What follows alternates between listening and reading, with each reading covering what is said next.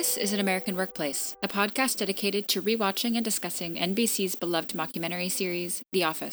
My name is Katie White, and joining me as always is my good friend and co-host Chad Hopkins. How you doing, Chad? I'm tired, but that is from self-imposed summer bad sleep schedules. but I, am good otherwise. How about you? Oh, pretty good. Getting ready to move here in a few weeks, so life is a little chaotic, but uh, all all for good things. So, yeah, yeah about halfway through summer, and uh, gonna be a crazy second half of the year. Well, getting into introductions, we did make it to 201 ratings on Apple Podcasts. Thank you all hey. for the, the call to action uh, and keep them coming. Like we don't have to stop. Like there's there's more numbers past 200, you know. so we love more ratings. We love more reviews on Apple Podcasts. It's a great way to support the show without you having to do anything extravagant. So thank you to those who've left reviews, and also. Uh, we don't shout out people on Twitter very often, even though it's a place where we're the most active. But we did want to just shout out a few people who we've had contact from recently. That includes Cole, Marta, Hunter, Joel, Renee, and Julian. If you don't follow us on Twitter, then you definitely should because it's where Katie and I are both more active in general. And so that's where the podcast is more active, is on Twitter. So uh, we'd love for you to join us. Well, getting into our first episode of, of discussion for today, it is Turf War, second to last episode of season eight aired May 3rd, 2012, directed by Daniel Chun, written by Warren Lieberstein and Halstead Sullivan. After the sudden shutdown of the Binghamton branch of Dunder Mifflin, Dwight and Jim scramble for the abandoned clients before salesmen from Dunder Mifflin Syracuse can claim them. But other questions remain. Why did Robert close down Binghamton? Who will get the biggest client? Why is Andy still hanging around the office? Yeah. My first note was Andy is for some reason back. Why? Still. Still. And it, it's like even more extreme this time too. He's not just like dropping Erin off or waiting to pick her up to go somewhere else. It's like, here, let me cook you a dessert in the middle of the office because I'm not doing better things with my life right now. Andy has a talking head. He says, Why is it that when other people spend all their time at the office, they're rewarded for it? And when I do it, I'm told it's a little much. Is it because I'm not an employee anymore? Because that's what it feels like.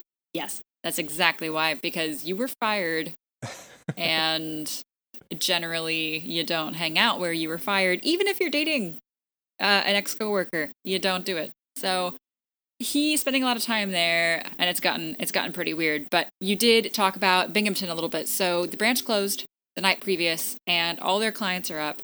It was an overnight shutdown. This was not a planned branch closing. Uh, Dwight and Jim are having a heyday, gathering up all these clients. But Phyllis points out Syracuse is probably not really happy that Scranton is taking all their clients because Syracuse is in New York and Binghamton is in New York, and Scranton, while physically closer, is not in New York. Who should get them? So they're running into a little bit of a uh, a pause here, which is going to get really big when this man named Harry comes in, very angry, demanding to speak with Dwight and Jim because he works at the Syracuse branch and he thinks that they deserve the client. So now there's a bit of a, a foot race. Yeah, that's where the, the turf war of the title comes into place because Dwight and Jim are just seizing opportunities to the point where, uh, remember the whole commission cap that Sabre employees have? That's still in play these couple seasons later after that first was mentioned. And so they have created a new person, uh, quote, person, to get the two of them additional commission for their sales. Uh, they have created the character of Lloyd Gross. Uh, and they even had Pam drop a sketch, which is a composite of all the the salesmen in the office. Super illegal, by the way, but uh, at least they're aware of the fact that it's super illegal, I guess, because they, they blatantly say it. But as you mentioned, they did upset the the Syracuse guy, and he shows up, and Robert shows up too.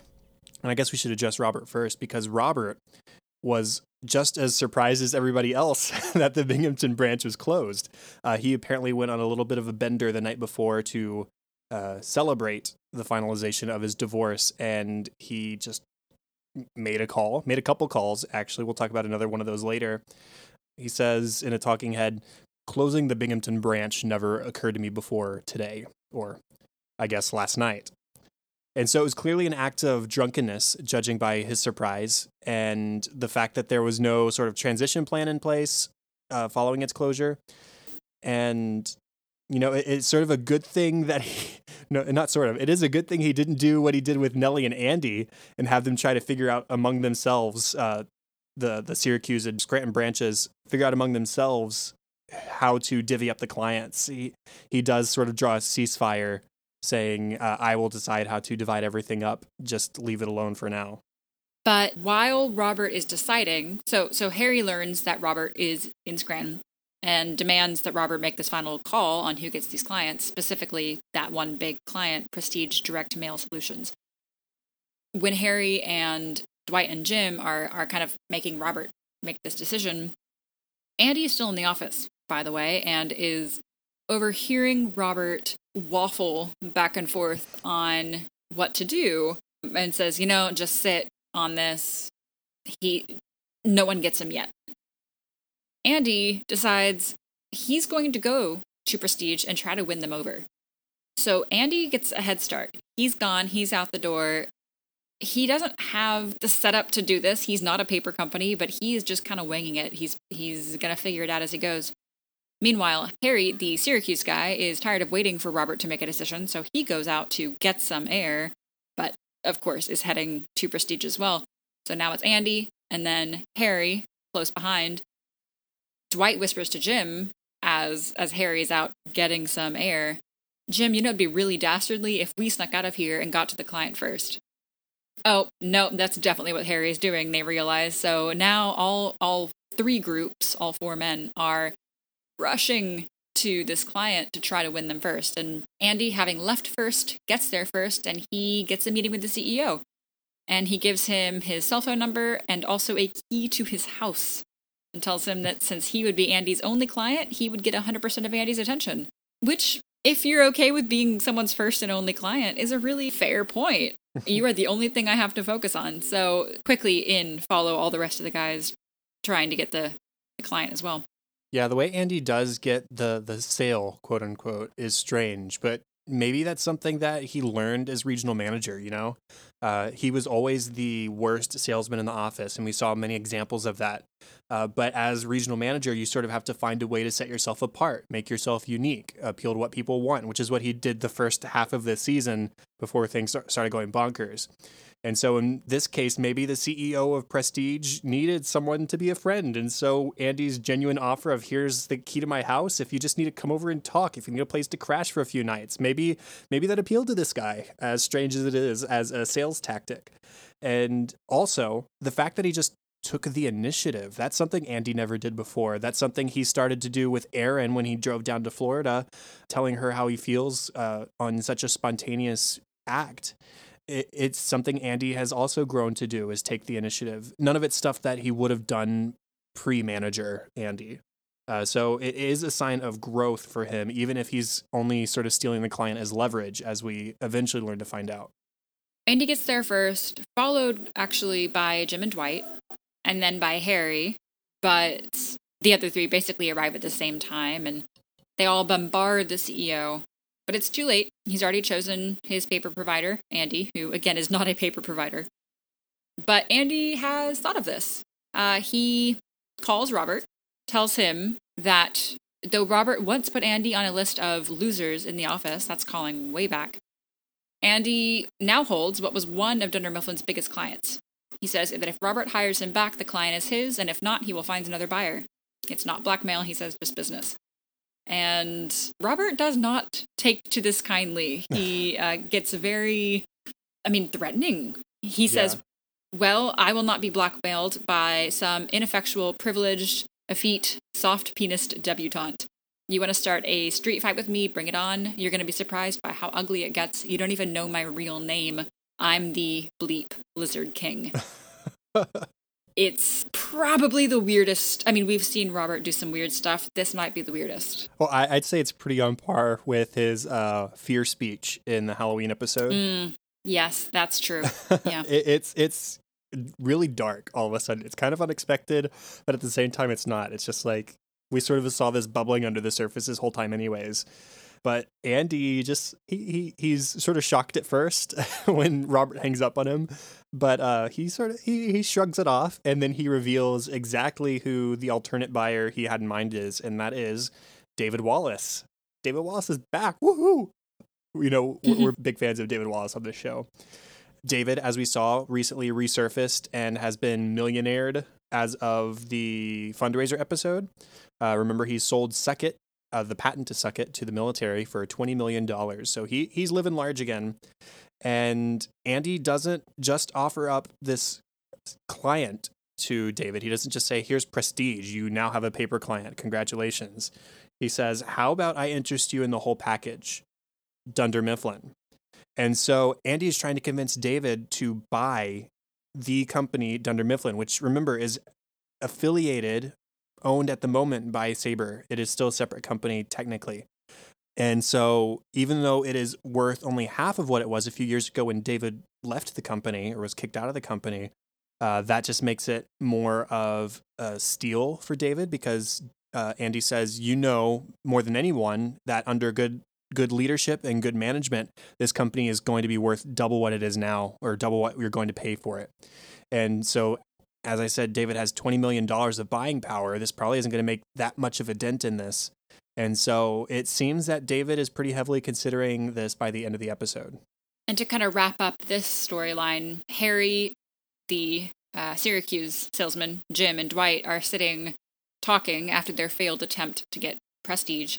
And Harry asks them what they'd like to do if they weren't selling paper. They've kind of put the competition aside for the day and, and they're just talking like friends. Says, What would you do if you weren't selling paper? Harry makes a comment that they should probably figure it out because Robert is going to run this company into the ground and they will not be doing this in six months. And he feels pretty certain about that.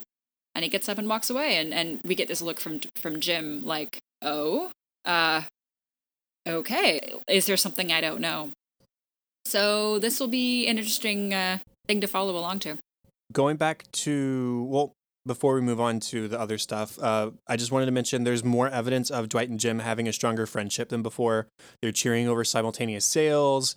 They created their duo alter ego of Lloyd Gross, which we'll mention in funny moments. Uh, they later assigned that role to Toby in a moment of uh, desperation. and it's just nice to see them still getting along fairly well. Uh, now, the other part of Robert's bender, his uh, I'm trying. What's the word he he uses? Saturnalia. That's it. That's what it is. Saturnalia. Mm.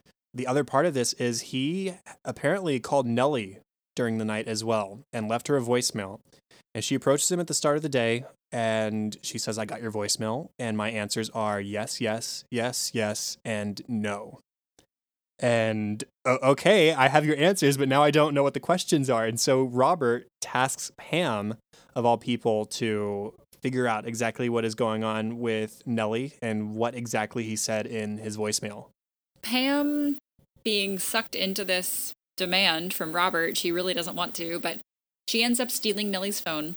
And she does not seem proud of it, but she hands it over to Robert, and Robert starts scrolling through the voicemails and playing them out loud just between him and Pam and the cameras.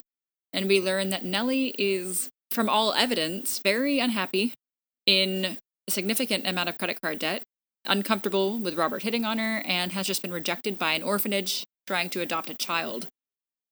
So she's in a spot. Uh, a lot of life is happening right now, and Pam deletes the messages before Robert can get to his that he left her. Uh, Pam says, That's enough. That's just, nope, we don't need to do this anymore. And Pam returns Nellie's phone to her and uh, Nellie, in a moment of friendship, opens up to Pam about Robert and says that he's filthy, that he's only thinking of ways that he could sleep with you, that all he talks about is sex. And she starts to tell Pam what Robert left on her phone last night, but Pam stops her. She says that she just doesn't need to know.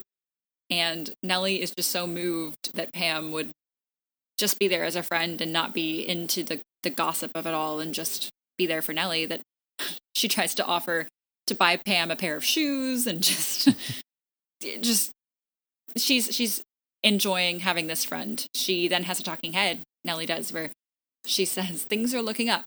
I might be a mother soon. I have MasterCard right where I want them, and I have a new friend. A friend at work. Uh, and while we know that some of those things are not as positive as as her outlook right now, uh, she's she's excited by by the idea of a friend.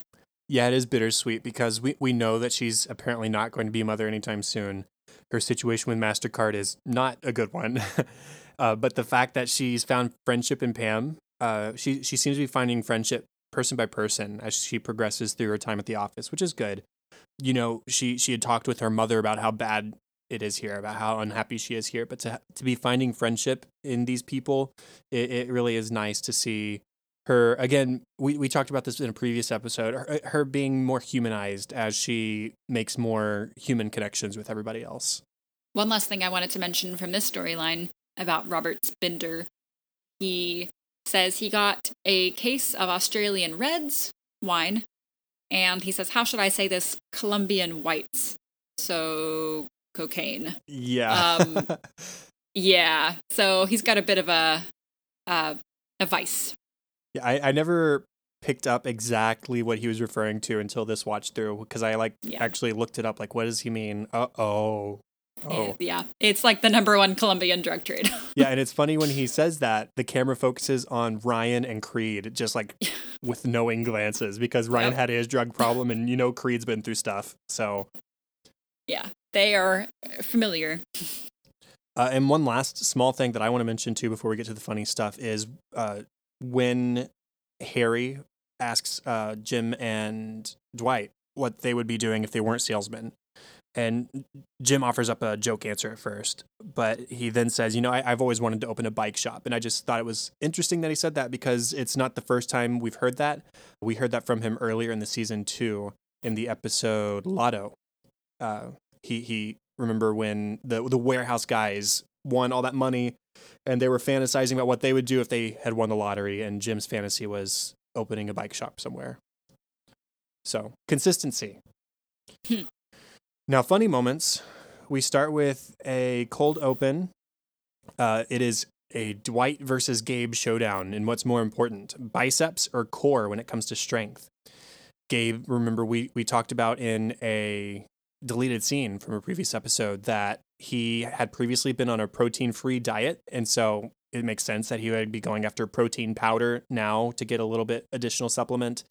And Dwight tries to show off by taking the powder straight without cutting it with water. That doesn't really go well. He kind of chokes over it. But, anyways, Jim is in the middle and he says, you know, the only way to find out who's stronger is with a leg curl contest. And so he sets him up. It's a nice return of the Dwight's gym for muscles.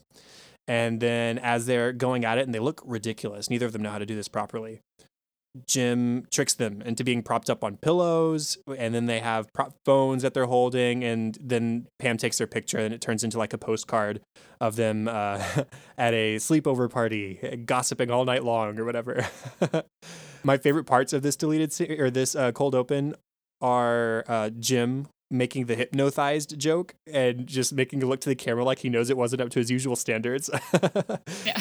And then when after the contest, Gabe and Dwight are just total noodles. And Dwight refuses, needing Jim's help at first, but then he sort of like willingly leans on them on him to get into the the conference room. It's it's like, okay, fine. I'll I'll accept your help. Cuz they are very sore. Yeah. and cramped up. You mentioned earlier that Toby agreed to play Lloyd Gross, and he takes on this whole new character. When when Harry questions Toby as to why they would bother or why they would dare to cross state lines, Toby, as Lloyd, says, "Now we're actually a lot closer to Binghamton than you are, Kemosabe." and uh, there's a, a Toby talking head. He says, "I like to think that Lloyd Gross is a no nonsense guy who doesn't back down from anybody." And he calls people Kemosabe. and then he gets he gets gutsy again. He says, "I've seen guys like you, big guys who like to push the little guys around. Lloyd Gross eats bullies like you for breakfast." And this is just so not Toby at all. But uh, he, under the guise of someone else, can uh, can put on the the tough guy act. Yeah, Harry then sort of yells at him, "Just stay out of New York, Lloyd." and Toby feigns a phone call or a text or something from his wife. He says, "Hey, text from the old wife. Got to take that." and he like casually walks out of the room, but then we see the outside the window of the conference room. He like sprints back to the annex. He he doesn't want any part of this anymore. It's just like his Chad Flenderman guy. He he, he yeah. puts himself in the role and makes it more out makes it out to be more than it actually is. Which I like that he has created this whole backstory for Lloyd. Like mm-hmm. he has a wife, which Toby doesn't have, so that he just faked this whole relationship. It's just funny. it's great. I love the way Robert phrases this to Pam. He says, When was the last time you lived so intensely that your brain literally couldn't hold all the memories in? That's called getting blackout drunk. yeah, uh, more than drunk, apparently. More than drunk. And he has that whole scene with Pam. She starts to tell her own story. She thinks it's funny. Oh, it was this summer, and he interrupts. He doesn't care about her story, uh, her side of this. He says, "Apparently, I left a phone message for Nellie last night, and I need you to find out what I said." Pam says she's busy. Robert says, "Yes, of course. Please, uh, why don't you list the things that would keep you from helping me?" Pam says, "Yeah, I, I can make you a list." Robert says, "Let's do it now. What's number one?" Pam says, "You know, why don't I help you now? like, clearly, I'm just trying to get out of this. Might as well just jump in. I'm not going to get out of it like I want to." Robert says, "There we go." and exactly what I wanted. Mm-hmm. Robert also has a talking head. He's just such a weird dude. He says, Shaping a company is, in a sense, similar to training a geisha. You have to mold not merely the physical form, but also the character. The two must harmonize. And then he asks the cameramen if, if Jim and Harry and uh, Dwight are still watching Robert in the conference room, and they are. And he says they want a decision on who will get the big client. Well, they can wait. I'll still be talking about geishas long past their bedtime. You know, I trained as one. okay.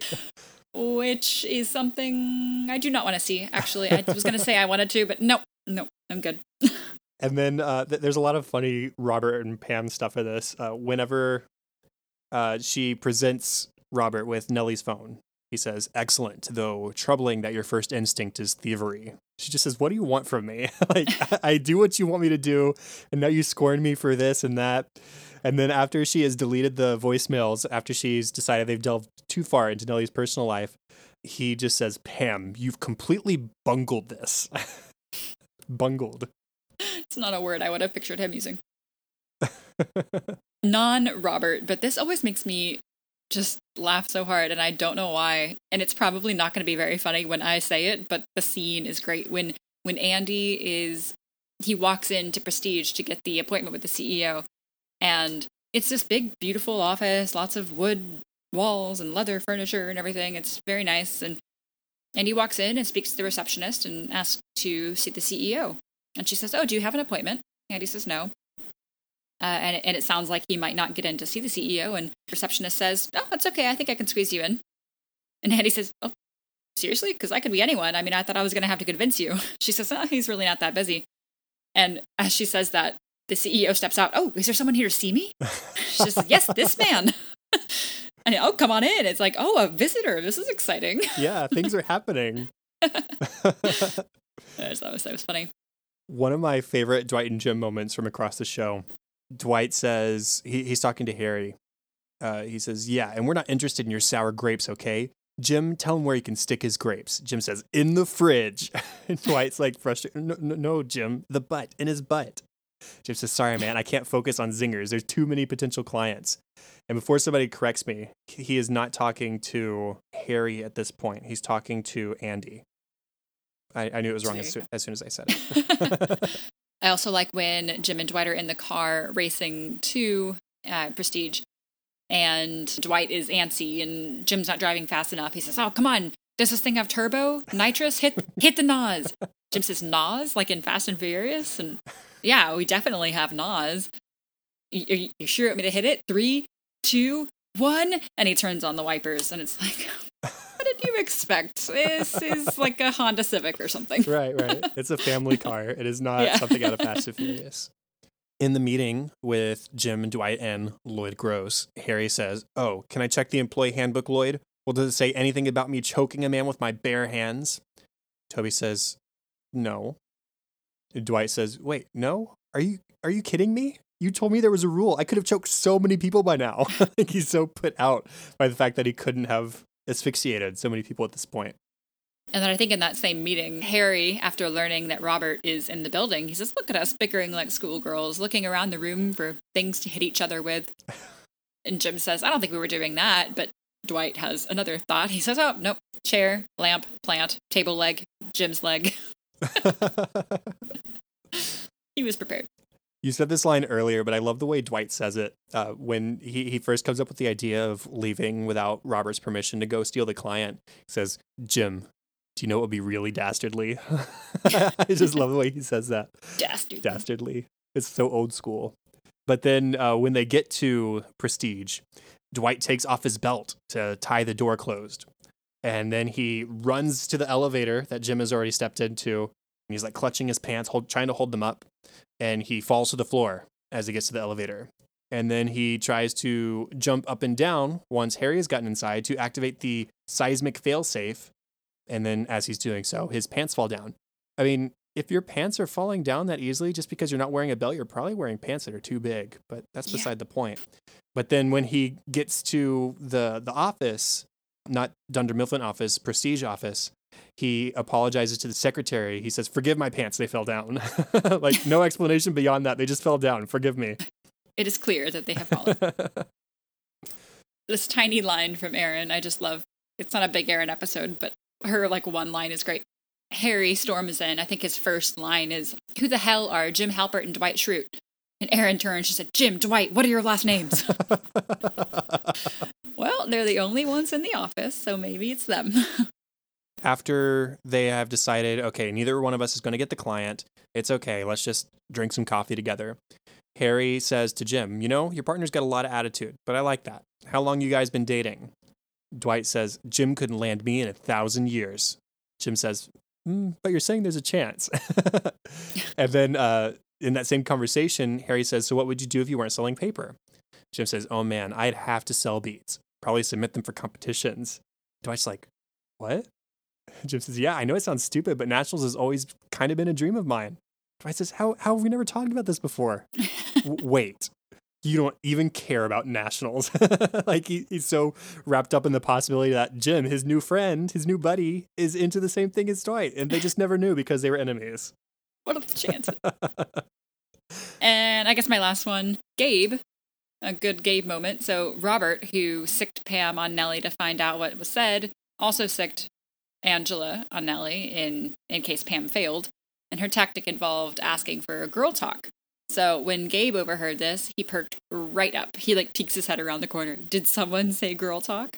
and there's a Gabe talking head. He says, Sometimes I wonder if I have ovaries in my scrotum because I am great at girl talk. And he goes on to mention a Korean soap opera he's been enjoying, and Nellie asks, what appears to be sincerely, if she would like it or if she would need to have some kind of Asian fetish to enjoy it. And Gabe laughs. He says, Yeah, you will need to have an Asian fetish. It will be upsetting if you don't. oh, nothing. Getting into the deleted scenes, the first one, Dwight, after inspecting the monkey with the blue nose, like we saw in the episode, uh, the little stuffed monkey that was in Jim's vehicle, uh, he asks about the baby bottle. He says, "Is is this something for the rear end?" Jim says, "You've really never seen a baby bottle." And so Dwight then grabs the whole baby car seat in the back uh, and tosses it out the window. And he claims that this this modern parenting garbage is weighing them down. And Jim's like, Dwight, what the heck? What are you doing? Dwight says, Don't worry. I checked to see if the baby was in it. And then he turns to the camera and he sort of mouths, I didn't really check. Those things are not cheap. No, they are not. That, and he just tosses it out on the highway. Gabe, uh, we get an extended version of him with the girls in the girl talk. And he says, You know, I just keep asking myself, what is my skinny girl margarita? And so the women are clearly exasperated with Gabe. And Angela says, Okay, how about we, we just all go around and we share a secret, except for Gabe? We'll start with Nellie. And then Darryl walks in and he sees how they're all just hanging out in the break room. And in a talking head, he tells us that there's a mouse that's living in the wall behind the vending machine, and he's the only one who knows. And he feeds it at the same time every day. But if anyone else saw it, Squeaker, he's named it Squeaker, would be toast. And so he just wants to give Squeaker his food and try one more time with the little top hat he made for the mouse. And he shows us the top hat, and it's got a little elastic band to go under the, the chin of the rodent. And so he grabs a seat at a different table and Nellie asks Angela to tell a secret. And Angela says, um, I'll make one up because that's that's more fun anyways. Not really, but she starts to come up with a lame story. But then Darryl just announces to the room, I'm about to fart. So y'all might want to clear out because he wants to cle- he wants to feed his mouse. And so everybody's disgusted with him and they- leave. Uh, and then he starts to look for Squeaker. I like that. Next deleted scene Toby is wearing a long black leather trench coat he apparently just got today. And Darryl's complimenting on it, him on it. And he says, Looks nice on you, looks good on you. Wh- What's what, what this monogram? You've got a monogram on it. It says LG. Darryl says, Who, Whose initials are LG? Toby answers, Let's just say a cool customer by the name of Lloyd. Then whispers to the camera, Gross. After doing like a spin and finger guns, kind of like Michael Scott style. Which means he he either had oh yeah, oh you you said he got it today. So Yeah. he spent money on this character Yeah, that does yeah. not exist. Yeah. he, okay. he now has an official Lloyd Gross black leather trench coat. kind of sad. And so then Darryl walks off because in the background, uh, he saw Erin was down on the ground in the break room and she's feeding Squeaker. But she says, This is Rusty. Darryl says, Well, I've been feeding this mouse for three weeks. And Erin responds, Well, Rusty's the eldest son of Ruth Maverick's fifth litter. And Darryl gets this look of realization on his face. He says, How many how many mice are in this office? Erin says, I don't know, a couple hundred maybe. and Darryl says, We have to stop feeding the mice. and Erin says, Why? And Darryl just gives the camera like this really concerned look, like, Oh no, what have I done? And then uh, lastly, Harry from Syracuse has a talking head, and he asks the documentary crew uh, why they're so fascinated with the Scranton branch because they've got the same drama and the same wackadoos in Syracuse. There's this guy, Mike, who eats the same lunch every day. It's a chef salad. He's eaten it every day for 15 years. There's Janelle, who's an African American woman in HR who wears wigs. She probably has three or four of them, and you have no idea what her hair will be today. You can sort of make that a thing, like for the audience. Like, what will it be today? And they, they even have their own Pam, except her name is Sharon, and she's a little funny looking, and she's in love with this guy, Matt, and he's really ugly too. They have this whole will they, won't they thing going, but everyone's hoping for won't they. He says, I can't stress enough how unappealing these two individuals are. Truly, if they ever got together, it would destroy your project. And the funny part about this is that the camera crew actually took him up on his we have the same stuff in Syracuse comment because we actually see them in Syracuse as he's talking through all these people. So they, they did go to Syracuse and sort of take a look around and I guess decided, nah, Scranton's where it's at. well, that was thank you for doing my homework for Oh, me. no problem. And uh, I look forward to seeing the deleted scenes. I do have a discussion topic, however. Okay. So aside and and this is mostly just for my knowledge cuz maybe I'm missing a big reference here that I just am unaware about, but aside from being a weird intimidating sign off to Robert's phone call with Andy, why does he call himself the Lizard King? I know it's a Jim Morrison reference who was known as the Lizard King, but past that it's just lost on me. I am I missing something? That is a question that I don't know if I have an answer to. Let's I'm see. sure someone listening uh, knows that better than I do. I know that Jim Morrison like had some I don't know thing for for lizards and reptiles, and so that's that was sort of his nickname. And I kind of made that up, or I might have made that up too, because I uh, googled this lightly. But if anybody has an answer, I'd love to know. Yeah, I'm, I'm doing a quick Google search. I'd be curious to see if anybody came up with a definite answer. I'm looking and I see like discussions on Reddit. Um, I, I think it's just Robert is a really weird dude and he references different things and says weird things. And this was just his way of intimidating Andy uh, to Yeah. the best of his ability. So uh, maybe there's like a definite line. reference that's happening. Uh, I, I, you're right about Jim Morrison, but um, I don't know if he maybe has some sort of greater purpose for that reference. Cool. Okay, going into our next episode, which is Free Family Portrait Studio. It aired on May 10th of 2010. It was directed and written by BJ Novak. Dwight is holding a family photo shoot that the office rather reluctantly takes part in. Turns out it's a scheme. Of course, it's a scheme. Andy, having come into some big news about Dunder Mifflin, plans a big reveal, and Darryl spends more time trying to impress Val. Starting with the, the biggest part of this episode, just because it's the biggest part of this episode, Andy, as you mentioned, has a secret. He arrives dressed sort of like a homeless person. He's in this one piece jumpsuit. Uh, he's looking unwashed, kind of pathetic. He's unshaven. Uh, he's begging for a job of any kind from Nellie. And we know, audience knows immediately that something is up because the last we saw, he was talking to a very interested David Wallace about buying Dunder Mifflin. It's not long after he begins mopping the carpet Nellie gives him the job of cleaning the carpet for today. He takes a mop and starts cleaning it. And he then tells the camera crew that David Wallace is about to buy Dunder Mifflin for real. And as part of that deal, he is going to be reinstating Andy as manager. And so Andy is trying to put up this whole big ruse about him being in a bad situation, him having fallen hard from his position of power, whatever. And he takes it way too far. I, I don't know what his end game was here. Like, was there any version of this that didn't end with Andy making a fool of himself? I don't think so. And in fact, he goes out of his way to not only look downtrodden and down on his luck and stuff, but he goes out of his way to look pitiful. Mm-hmm. I mean, he covers himself in alcohol and makes his breath smell like alcohol. He made soup for Nellie and then promptly spills it on himself and begins to eat it off of his clothes. Like he's just it's it's not a good look. And in fact, Erin pulls him aside and says, "After your manager, some of these images are going to be hard to shake. You need to tone this way down." And everyone is getting concerned and doesn't really know how much of this is real and how much of this is a show and how much of this is his mental health cracking. I mean, they just really don't know. So everyone meets in the conference room to kind of question Andy. They said, You appear drunk. You're limping for some reason. You're filthy. You've got a weird accent. What's going on? And Erin sides with Andy, although it doesn't come across very well. She says that he's a mess and that he's been taking it out on her. And the office rightfully gets angry with Andy, and uh, he says, No, no, no, that's not true.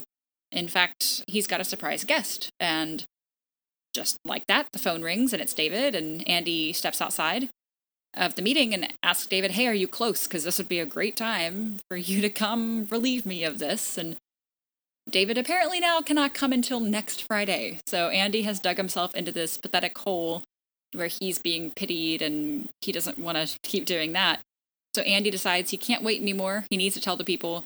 And he says that David Wallace gave him his job back. But no one has heard about David Wallace in a long time. Oscar points out that he has not worked here in many years. And why? What? and so Andy tries to clear this up clear up the miscommunication. But he's just, they just think he's crazy. I mean, Erin, have you seen David Wallace? And she goes, No, I've never seen David Wallace, but Andy talks about him all the time. like, it sounds like he's crazy. It sounds like he has snapped. And so, yeah, it's he's not in a good spot. Yeah, he, he goes about revealing this in the entire worst way possible. It's like he got all of his story points in the wrong order, but it, it's it's beyond what he can fix at this point. Uh, it, it's funny to me that Erin just proves can proves time and time again that she's really bad at continuing illusions. Like it reminds me of uh, when Andy asked her to give fake messages or bother him with fake phone calls so he could turn it down, like Michael used to do with Pam in the sticky notes. And uh, she she took that way too far and she took this way too far too. It turned it into like an abuse thing and that's not, nowhere near where andy was trying to go with this. Robert eventually talks with andy and he says it's time for you to go home. You're you're better than this. Everyone's better than this because this is the worst thing i've ever seen. And thankfully right on cue david does show up. He announces yes i am buying dunder mifflin. Also sabre is being liquidated by Jo Bennett. And so that means robert is actually losing his job too as ceo and while David is trying to announce this in a clear through line, Andy can't help but let David just make the announcement because he he picks up the act again, he picks up the mop. He he he oh, did I hear my name? Yada yada yada. It, it's so obnoxious. It's way too much. Mm-hmm. The moment is again not what he wanted it to be because nobody cares about Andy here. His story from earlier that he already told them was validated as soon as David Wallace showed up. So he didn't need to offer any further explanation, put on any further act. It was like, oh, I guess Andy was t- telling the truth. Cool, whatever. And now they just want to know what's going to change or what's not going to change now that David is taking over. And so Andy just becomes a moot point, and it it again upsets him because he does not get his delicious moment that he's so thirsting for throughout the episode. And so then he hopes for his revenge on Nellie to be the delicious moment, the person who led to him losing his job in the first place. But then she starts quoting Shakespeare at him. It's from The Merchant of Venice. Uh, she says, The quality of mercy is not strained. It droppeth as the gentle rain from heaven upon the place beneath. It blesseth he who gives and he who takes. Tis mightiest in the mightiest. And it does put him on a little bit of a guilt trip. And once again, his delicious moment is ruined. But to his credit, he does hire her. He keeps her on staff. She he puts her as special projects manager. She says, uh, "I just run around doing whatever I want, whatever you can have it." And I mean, good for Andy. He did the right thing by not just completely getting rid of her in a moment of frustration, but he, he things are just not going Andy's way in this episode. Interesting thing about Robert before we move on to another storyline when David Wallace announces that Sabre will be liquidated, Robert just kind of laughs and steps up and introduces himself to David Wallace. But he says his name is Bob Kazamakis, and he's the CEO, and he wants to talk to David about what he's learned here. And next we see of them, Robert has convinced David Wallace to donate a million dollars to his efforts to educate African, Asian, and Eastern European women, specifically gymnasts. This is very weird and very clearly a scam and very uncomfortable. And now it looks like Robert has perhaps snapped and, and lost some of his marbles because it looks like he's just about to take off and, and steal a million dollars. Yeah, I mean the I don't know if he's taking off to steal a million dollars. I think he's going to do what he says he's going to do. I think he's just going to be real creepy about it. And I think that's, that's sort of a look on uh, everybody's faces as he's giving this speech about uh, gymnasts and perfecting their bodies, muscle groups the rest of us can't even fathom. and the, the whole time, everybody's just like giving every giving looks to each other of like disbelief. They're like rolling their eyes. Kevin gives the camera a little bit of a side eye while this is going on because they, they know what this is going to turn into for Robert, and David just has no clue what he's enabling, is the way I took it. But yep. either way, uh, Robert's getting away with a lot of money. And probably the strangest moment of all is that he goes to Andy and he says, Andy, it's been fun. What part of this, these last few episodes, has been fun between Andy and Robert? Any of it? No, none, none of it. And yet he kisses Andy goodbye on the lips, just like, it's been fun. Mwah. There we go. Missed this. and then with his arm around Andy, he says, It's been a great year. And it's like this was just a carnival ride for him and now it's over and he enjoyed it and and that's all it is and he's like in good spirits. It's really strange but goodbye robert california i guess. Yeah. Uh, as far as we know he is it looks like he's out of there. Dwight let's discuss his photo shoot. So yes he's he's holding this photo shoot as a thank you gift to the tenants of the building at least that's what he says and Dwight invites everyone to bring their children Darryl, Angela, Jim. We see that Toby and Meredith have brought theirs. Angela declines. Jim declines. He's sure that this is a prank since he did. Jim pulled a big prank on Dwight the previous week, which we'll get to. But Pam didn't get the memo and brings the kids in, and Jim is panicked. And Angela's husband didn't quite get the memo either and brought in Philip, their baby. And Angela is not as concerned about this being a prank she thinks that Dwight is doing this whole photo shoot to get a sample of Philip's DNA to prove ultimately that he is the father. And oops, Angela is exactly right. He keeps staring at the baby and offering to fix the baby's stray hairs and offering to clip the baby's fingernails. And oh, does anyone notice these excess skin cells on the baby's cheek? They're a little distracting. Yeah, he's not subtle. No. And so Angela finally completely convinced that this is what's happening smartly will not let Dwight near the baby. But luckily for Dwight, Philip needs a diaper change. So he gets his DNA sample. Yeah, he makes away with the dirty diaper. And this turns into a car chase between Dwight and Angela as she tries to catch up with him and stop him. But he's put countermeasures in place. Apparently, this is something he had planned down to the detail of having a duplicate Trans Am, his classic Trans Am that he's been driving like the whole course of the show. Mose also has one. And so there's a moment where Dwight pulls into an alleyway and Mose pretends he's Dwight and continues Angela on this wild goose chase while Dwight goes to the testing facility. Angela does eventually discover exactly what happened, does find out where Dwight went, and she catches up with him. And Dwight has reached the testing facility. He's handed over the diaper. They'll know the results in, tw- in 72 hours, and he plans on waiting there the whole time because why not?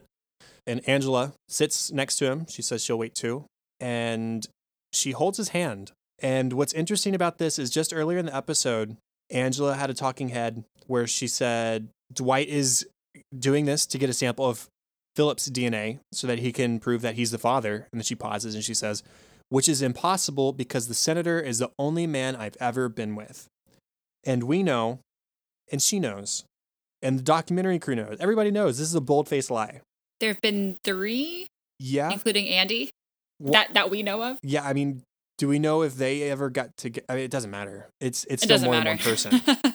Uh, but does she really think the camera crew is that naive? Because even if she hadn't been caught multiple times meeting with Dwight at various times and places around the office in the first few seasons, there was the whole Andy Dwight duel over her in season five that made it pretty clear to everyone that she and Dwight had been together.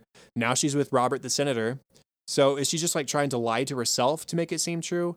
I don't know. But in any case, here at the testing facility at the end of the episode, she waits with Dwight and she holds his hand as if she doesn't know what the result will be, unlike what she said earlier.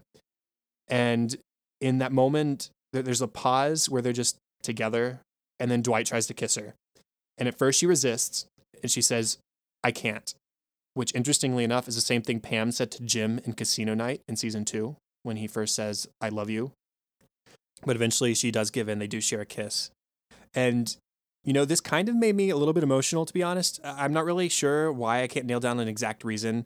Uh, Dwight and Angela have had their ups and downs, but seeing them reunite over a child, which is something that they have both wanted from each other at various times in the last few seasons, and then followed by what we're about to talk about between Robert and Oscar, it was just a nice moment, despite Angela being married, because we we we have information that she doesn't, and we know what that relationship between Angela and Dwight has been in the past. And so it is almost like a glimmer of hope, but also Angela is still married to this person and she doesn't know the truth. So while we're on Oscar, it's a small scene, but a very, very big scene. Oscar runs into the senator, that Robert, Robert Lipton, in private. We haven't seen them together since the fundraiser for the dog shelter. And Robert immediately asks why Oscar didn't call. Remember that there was that whole debate. Oh, was he telling me to call or was he just saying, here's my number, you know, call if you have questions? He was wanting Oscar to call.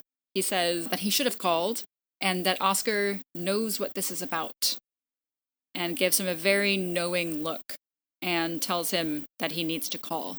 So, whoa, there's our answer. The senator is definitely gay and is into Oscars. So that's where we are, which puts the whole perspective of, of Angela. I mean, it can't be a, a very fulfilled marriage. And it's, yeah, it's a lot of change for, for her right now. Yeah, it's finally that 100% confirmation we've been waiting for after a lot of speculation and back and forth between, yes, he's probably gay, and no, he's just giving his cell phone number to everybody. And so now we have that answer. Now, the, the last storyline that happens in this episode that's not just like strictly funny is Darryl, Hide, remember Hide, Heart to Surgeon number one, uh, and Calvin, who quit the warehouse when everybody won the lottery uh, back at the beginning of the season. Uh, they are now back because they made bad investments in a, sport dr- a sports drink marketed towards Asian homosexuals, and it is flavored like coconut penis. And for some reason, this sports drink flopped. Who'd have thunk? Amazing. And so he, they're, they're back to ask for their jobs back. He says, sure. So he takes him down to the warehouse, and it becomes really clear that Darryl is still pining after Val.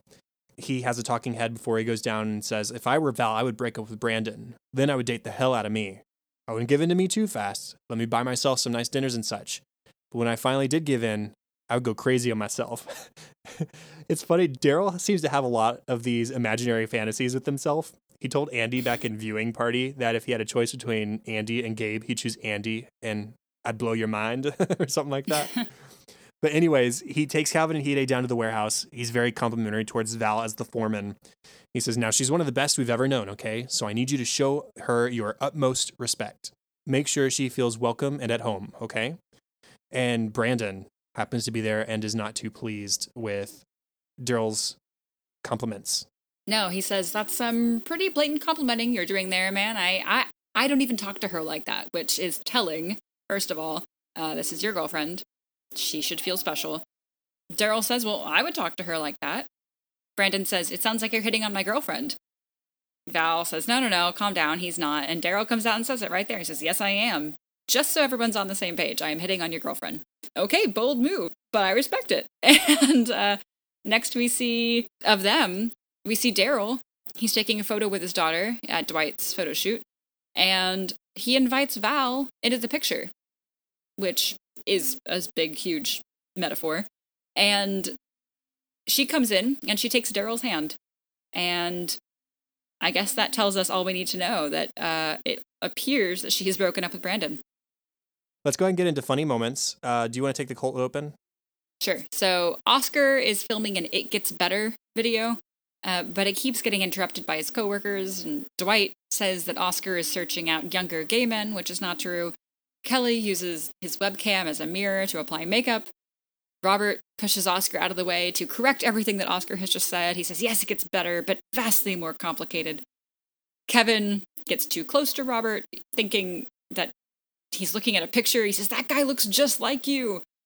And when Robert turns around to say something to Kevin, he accidentally hits Kevin in the nose, and Kevin is sobbing. And this whole It Gets Better video does not turn out. And Oscar is just like, yeah, this is you know, it gets better, but it apparently not that much better because I have to work here. yeah, he says maybe not much better, but better. yeah. Uh, the sports drink I mentioned earlier for the uh, uh, Asian homosexuals, Robert takes a drink and he laments that they added coconut. He says, "Oh, I miss original."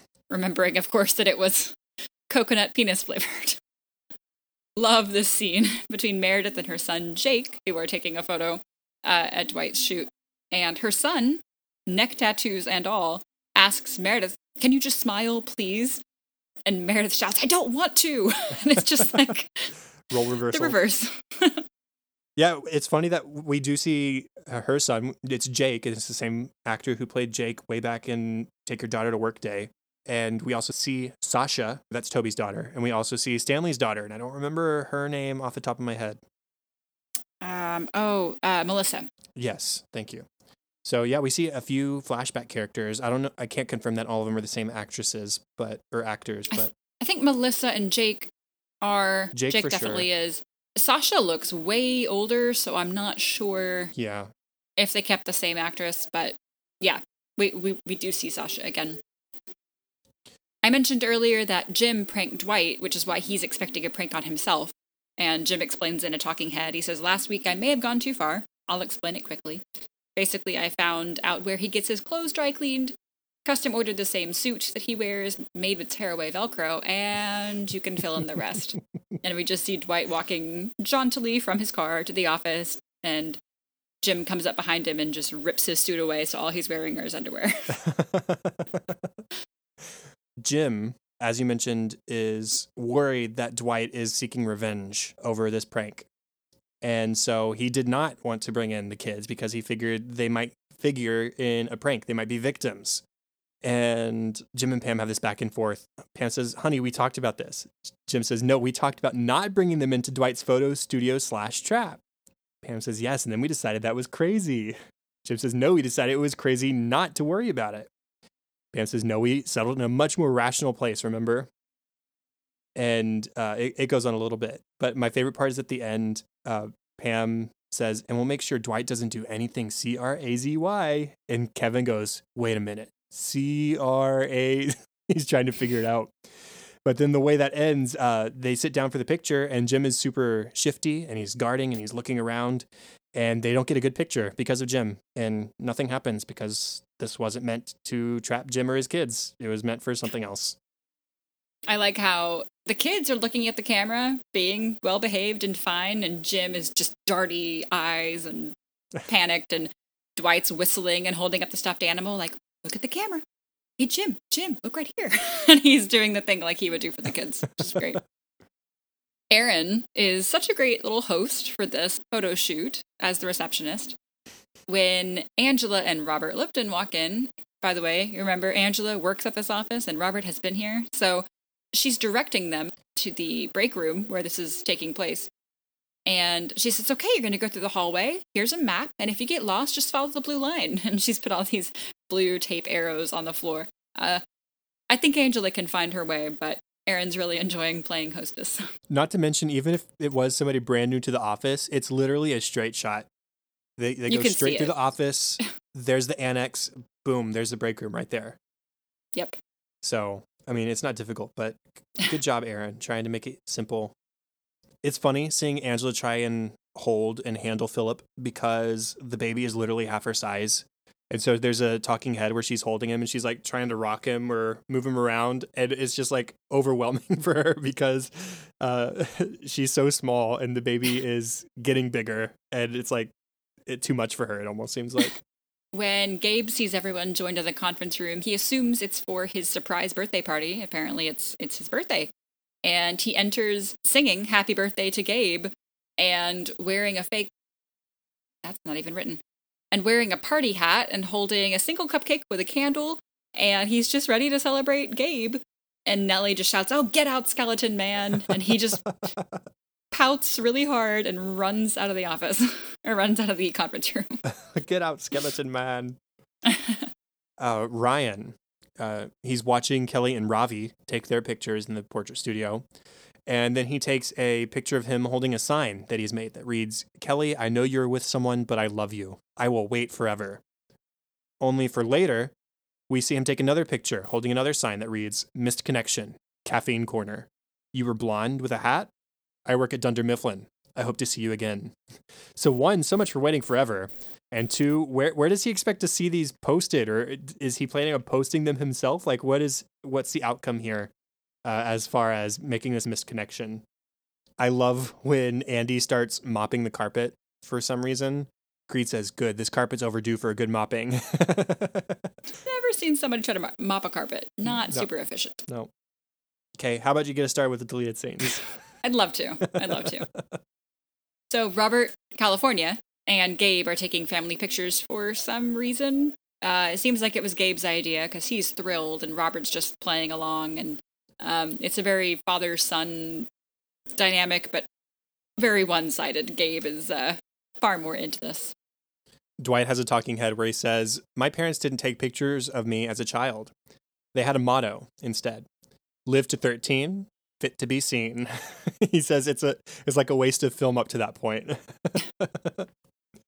Val and her boyfriend Brandon are in line for photos. Ugh, this is awful. When it's their turn, Brandon asks Val if he can have a few solo photos. He wants to get the kid stuff out of there because this is a promotional shot for his restaurant.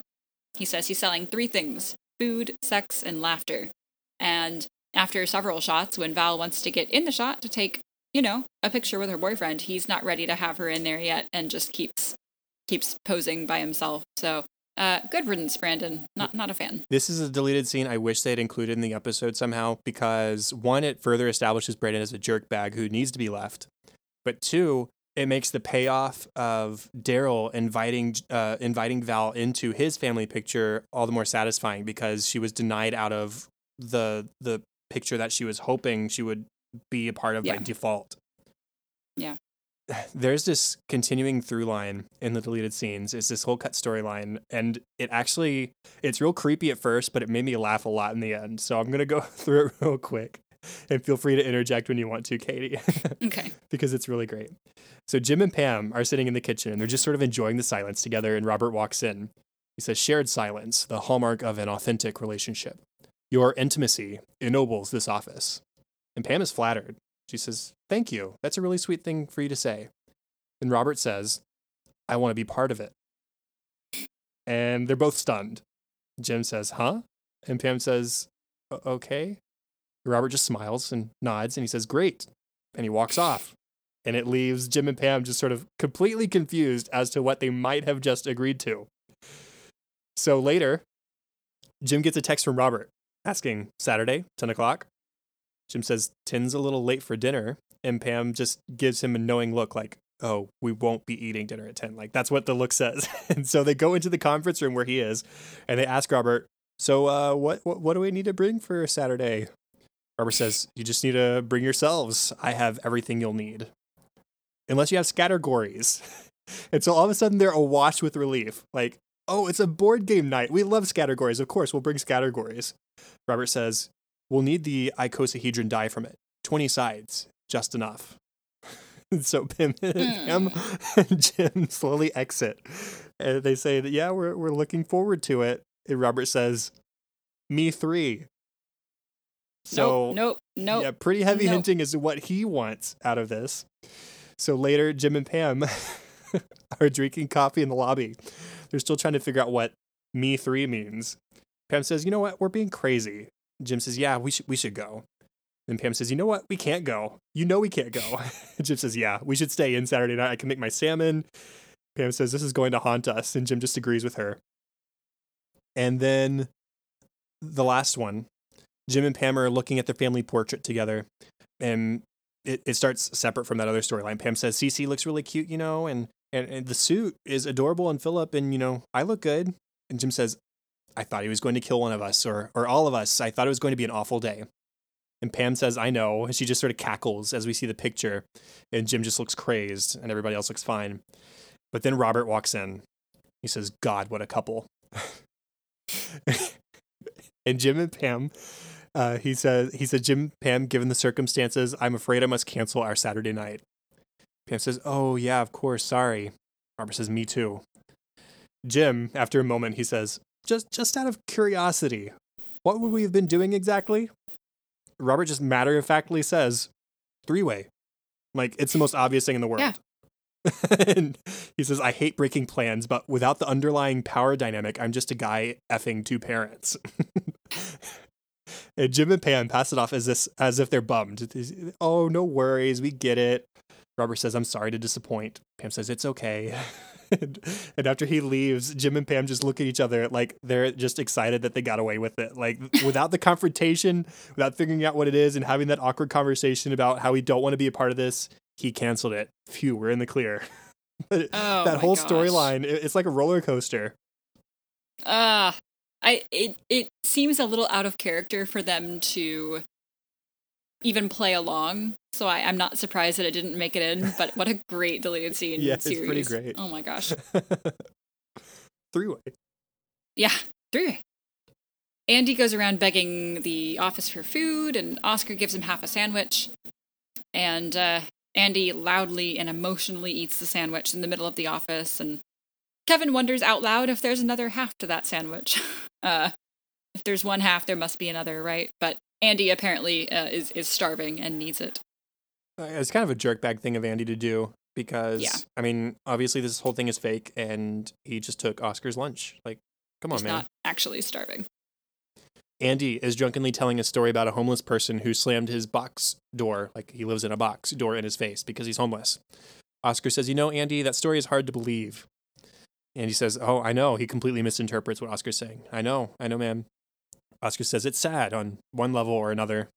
Andy has an audience at this point. They ask, "Hasn't it only been a couple of weeks?" He says, "Yeah, but that's what makes my fall so precipitous." Stanley says, "What about your severance pay?" And he says, "Oh, I drink it all up, Stanley. Booze, booze, straight up my nose." It's not what you do with booze, but okay. Darryl says, "You know, you have a great resume. You'll land on your feet." Andy says, "No, I lost all hope going down the slippery slope." Phyllis says, "You know, Andy, things always work out for good people." He says, "I'm not a good person anymore." She says, "Yes, you are." He says, "No, I'm not. I'll do anything you want for fifty dollars." And Erin looks bothered by this because Andy is taking this way too far. But Creed says, enticing. Creed's into it. Creed will find some use for fifty dollars. Apparently, the deleted scenes were not my friend this this week because I had a damaged disc, and Oh, the next thing I hopped on, like it, it cut a section, and I'm not sure how much of it I missed. I got some after this, but all I hopped in on was Dwight saying DNA from my own child. Hardly. So I'm gonna let you take this one. I'll get on the next one. Okay, so yeah, that was a deleted scene. The funny thing about uh, what Dwight said, he said he's nodding the whole time. He's giving his talking head. And he says, You mean this family portrait studio is a ruse for me to just collect DNA from my own child? Hardly. there you go. Okay, Yeah. I got half of it. but anyways, uh, Andy is shining Stanley's shoes. And he says, I can see my face in them, Mr. Hudson. And Stanley says, I'm not paying you to talk. And so at this point, Toby walks up and asks Andy if they asks Andy if they can speak with him in the conference room. He says uh, he checks his watch and he says, "Okay, boss." And so he stands up uh, with uh, with Toby's help. Uh, he he's leaning hard on this limp thing that he's pretending to have, and Stanley pays him with a single coin. It looks like it might be a quarter. It's hard to tell. It might be a nickel or something. I don't know. Then the next deleted scene after that, eh, that's the only one I think you missed. Uh, other other only other one I think you missed. Uh, Darryl is taking a picture with the other warehouse guys. It's Calvin and Hide and Nate, and then there's one other guy. I'm not sure of his name. He says, isn't it good to be back together again? I thought I was going to be the only one with no money. And he just sort of chuckles as the camera continues to snap pictures of him. The other guys look sort of depressed. I can take the last two if you want. Sure. Angela is chasing Dwight in the car and uh, she's starting to get mad and starts cursing at him. She says, Where are you going? But of course, it's, it's Angela. She doesn't actually curse. She says, You GD son of a B. H. Her exact words. Uh, Dwight tosses the diaper out of the window car, and Angela stops to grab it because now she has the DNA.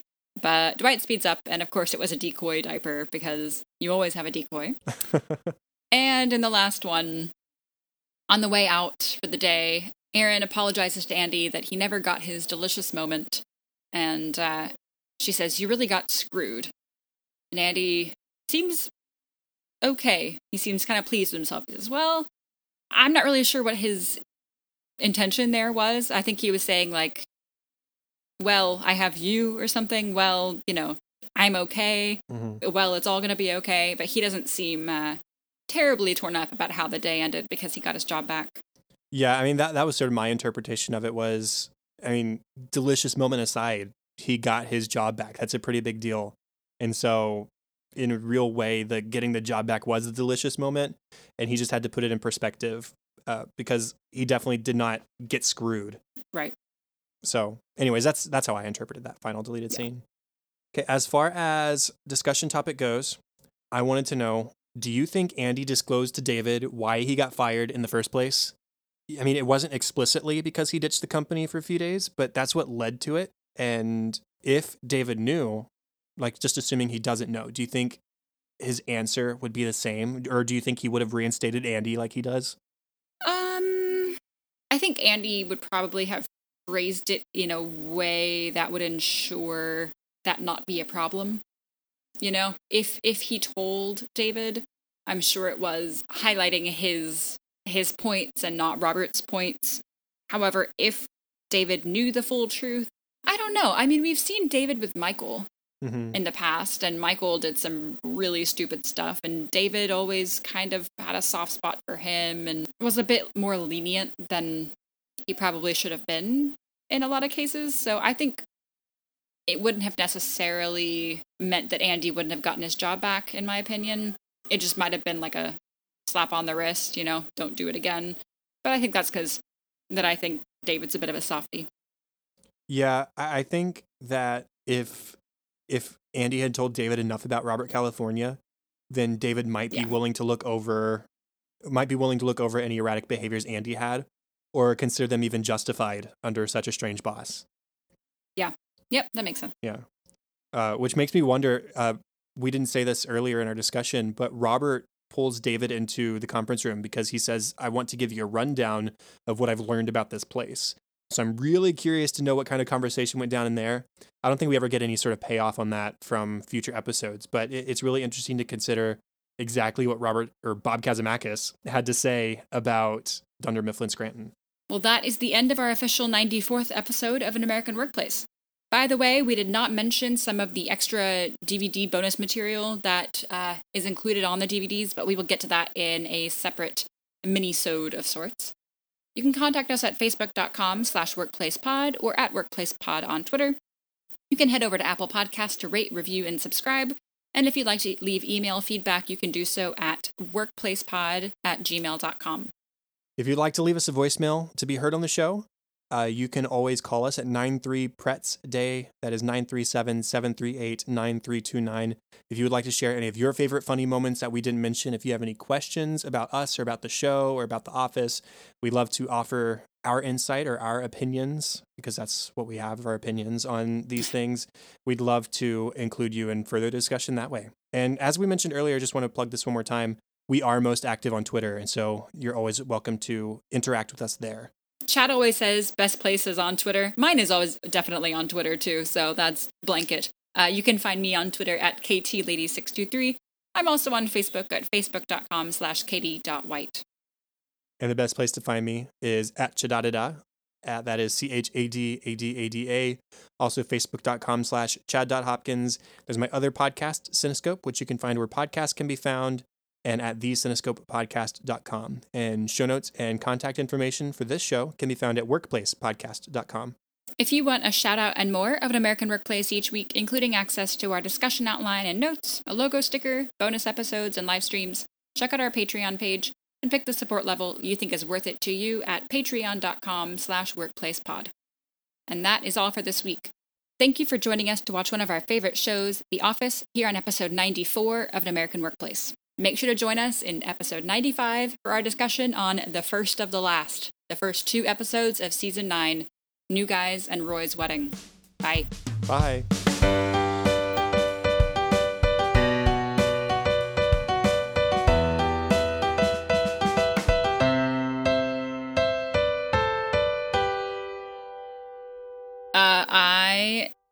Suck, and I forgot to do the deleted scenes on this episode. I did the next one, and I Oh. totally skipped these. It's I am so sorry. That's all right. We're, we're just going to keep going. There's not that many in Yeah. this one. Chad's gonna take this one. Did you watch these? I totally missed them. Okay. I have not well, seen that- these. That's I'm- fun for me because I get to describe to you you get to tell me along with the audience.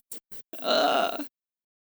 They are now back because they made bad investments in a, sport a sports drink marketed towards gay homosexuals. No, wait. Asian homosexuals. Wait, gay homosexuals? yeah, I said gay homosexuals. Is, is that a double negative? Does that mean they're straight? I don't know. Oh, that's great. It makes you kind of wonder a little bit how accurate to taste this is and where Robert tasted original. That's too much wondering, Chad. That's too much wondering. I'm good. But thank you. Okay. You are welcome to call our voicemail line at 937 I'm I'm just making stuff up because I'm still scrolling up to the top. So give me a second.